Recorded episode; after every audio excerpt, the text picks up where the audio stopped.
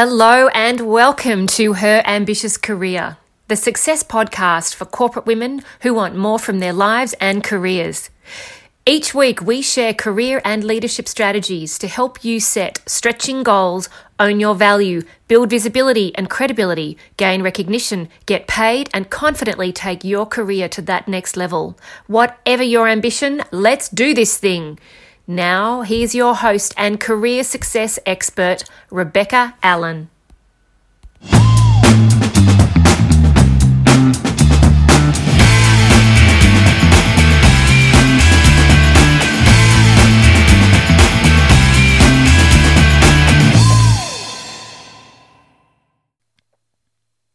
Hi, and welcome on into episode two Why I Love What I Do with me, Rebecca Allen.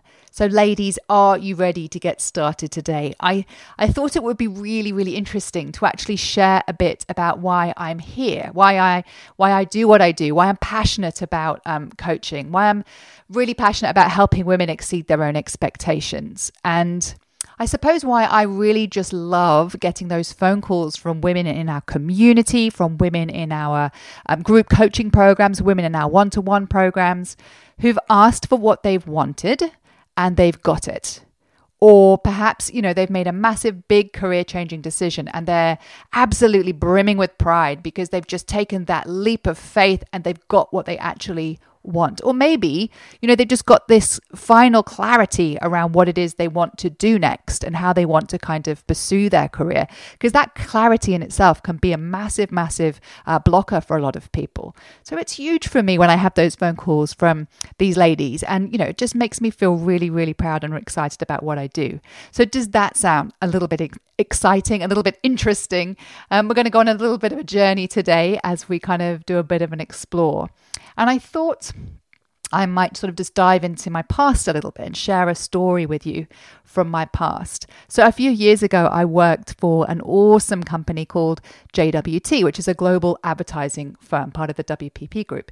And um, every year, they sent a team to represent the company on the Raleigh International Challenge, which essentially was an opportunity for the team to raise a large sum of money for charity whilst also putting themselves through an insanely grueling five day race through the very sweaty, very steamy, hot tropical jungles of Borneo in Indonesia. And I so wanted in. The Raleigh guys came round and did this presentation in one of our lunch hours. I was like, that is just me. I've got a bit of a crazy spirit in me, bit of an adventurous spirit, um, bit of an understatement. But yeah, I really, really wanted in. So to make the team, I basically had to share my strategy first as to how I was going to raise the money so that I could, um, you know, take part on this uh, adventure. So I decided on my proposal and I presented it to my MD. Um, and that pitch got me a place on the team, which turned out to be an all woman team. There were four of us in the team. Now, it turned out, in fact, that we were the only all woman team in the race, which was quite interesting, actually, because it was extremely physically demanding. And I did raise all the money that I needed to raise, which was quite a sizable sum. But the thing that was, to be honest, was most on my mind was how I was going to get fit enough to be able to compete in this challenge, to be able to actually survive this challenge. Um, I didn't want to just participate. I really wanted to prove something to myself. I really wanted to prove that I could do this. And I really wasn't fit. I, you know, I was okay. I wasn't fit at all.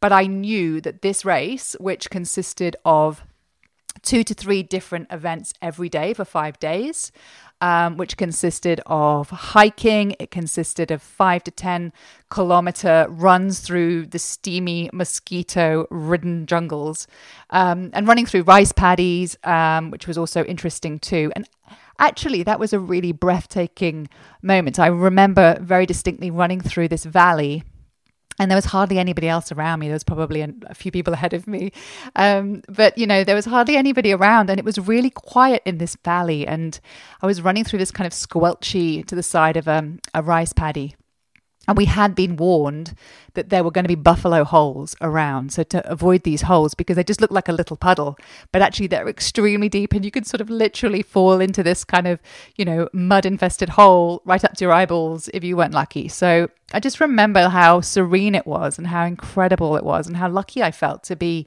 you know, participating in this event but anyway, there were also what else? Other ra- events were there? There were cycle races through the mountains, and then there were in one event there was um, a time where we had to build a raft as, as, our team and then sail this raft down the Rapids River. I mean, it was just completely insane. And I do remember, I think our raft was maybe the second one to disintegrate before our very eyes. I mean, it was intense. This thing was intense. But anyway, that's me at in Borneo. Um, before I got there, I had to get fit enough, and that's what I wanted to share with you. So I knew that this, you know, was going to have to take some proper like fitness from me. I knew I was going to have to you know, really push myself. And I don't know if you've ever been in a situation like that where you've suddenly had this profound motivation to get really, really fit. So, what did I do? I was in the middle of London and um, I thought, okay, I've got to find myself a personal trainer of some description. I don't know what that looks like, but I need something extreme. I need something that's going to get me fast, you know, fit fast. Um, and I found this group of trainers called Brit Mil Fit, right, which basically stands for British Military Fitness. And I started straight away. Now, as you might expect, that was pretty brutal right from the get go. And the second time I trained with them, I threw my guts up. And to be honest, it wasn't the only time I would throw up with these guys. And the thing that was very funny was, is we trained in Hyde Park, which is this beautiful expanse of greenery in the, right in the middle of London. And uh, whilst you were running through the park, you had to wear a bib with a number on it. So the trainers would just shout your number, you know, blue 21, 15 burpees, blue 21, pick up the pace blue 21 20 squats right now it was like just so insanely um, full on and it never really bothered me i remember there was this one evening when i was running through it was after work right i got changed put my blue 21 bib on and um, I was running past this couple who were kind of picnicking in the park, quaffing champagne and munching on strawberries. And I remember the man on the picnic mat, mat um, shouted at you know shouted at me, "Come on, Blue Twenty One, pick it up!" And I seem to remember sort of you know probably swearing at him in no uncertain terms. But I was like, "Come on, give me a break. I'm doing my best." Anyway, the thing was, is after a few months of training, I really felt like this five day race was going to be mine. I knew I was going to be, you know, up to speed. I knew I was going to be able to compete. And um, I guess why am I sharing this crazy story with you? Well, I think it's because through doing all of this stuff, I realized a really valuable lesson. And the reason I wanted to get so fit, so fit that I could really properly compete in this race, I didn't want to just survive anymore. I really wanted to do well. It wasn't necessarily to win the races, um, although that obviously became more interesting to me as I got fitter. But it was to achieve something that made me feel immensely proud of myself. I really wanted to give myself this very difficult challenge and see what I was made of. And I really wanted to challenge myself beyond what I believed I could achieve. And, you know, to create a personal story that I could return to time and time again that would inspire me throughout my lifetime. You know, do you remember when you did that thing, Rebecca? Do you remember when you pushed yourself so hard you threw up? Do you remember how hard you tried and how much you um, valued your fitness and your health and your well being to get yourself to that place? You know, that I knew that that would be forever proof that I could repeat that kind of win, that I could repeat that kind of attitude, that I believed in myself enough to do something really outside of my comfort zone, to really push myself beyond what I thought was even viable for me. So, do you want to know how our four woman team did? Is the big question um, when we actually got to Borneo.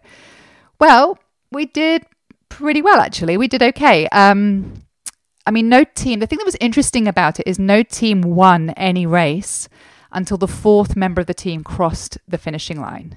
So every single race, we had to get everyone over the line before our team scored any points. And our actual team consisted of a super kind of triathlete type. That definitely wasn't me, by the way.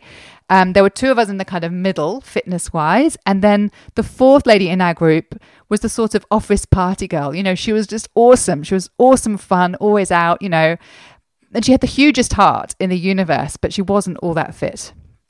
And in the first few races, our team, we kind of kept together. But the super fit team member ended up steaming off after day two, trying to get her own personal bests, which was obviously very frustrating because it made no difference if she came first or second or third or whatever, because all four of us had to cross the line for our team to get points.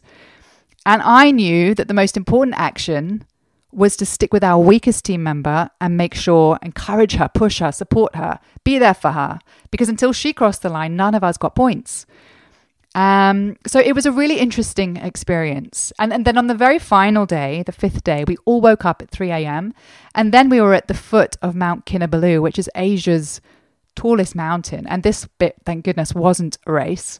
This bit was about finding the last few ounces of energy left in our sort of wibbly legs and climbing up this sort of lava rock face. Um, but it was so worth it. Oh my goodness. At the summit, dawn launched, and I remember sitting on that smooth grey summit overlooking the steaming jungles that we'd been competing in for the last few days and just thinking that literally I had conquered the world. That's genuinely how I felt. It was such a sensational experience. And unfortunately, you're supposed to get this incredible sort of dawn bursting through, you know, but unfortunately, it was very cloudy that day and we didn't see this beautiful sunrise coming up. But in that moment, I had completed a phenomenally hard physical and mental race, and our team had completed it. Which was a big deal for me. And I had stayed true to myself and I'd achieved what I'd set out to do. I had pushed myself way beyond my comfort zone. And possibly, most importantly, for me anyway, I had put compassion for somebody else above just outright winning. I'd been there for my teammate. And that piece is the bit which I continue to be the most proud of, to be honest. And I think, you know, finding your finding your emotional why, the reason why you want to do anything is just so so important. Because without that we don't have much. And people who know me well, people who know how hard I work, who know how much blood, guts, and determination it takes to build a thriving coaching practice like this, where clients feel fully supported and get results time and time again. Those people who know me well have sometimes asked me why I do what I do. And you know what? It boils down to a few things. In my business, I get to see clients' careers transform as they make decisions better aligned with their values and their strengths. I regularly witness these amazing women getting promoted, negotiating better roles for themselves, better promotional opportunities, better pay rises, and sometimes better work life balance too. I get to see women's lives transform, to be honest, as they shed that shame, that guilt, and they become fully expressed and fully content. I get to see I get to see confidence soar and suddenly, you know, women's whole outlook changes. The whole game changes when their confidence is in place. I get to see marriages and relationships with children blossom because women are finding their true, true genuine space in their work. And I get to see women become the role models they've always wanted to be. I get to see women shed the worry, the self doubt, you know, that stuff that keeps you up at night. We all get it at times. Um, and sort of suddenly find a decisive, more positive path forwards. I see growth, I see realization, I see a deep self belief develop in women time and time again because I absolutely love what I do. And the bottom line is my client's success is my success.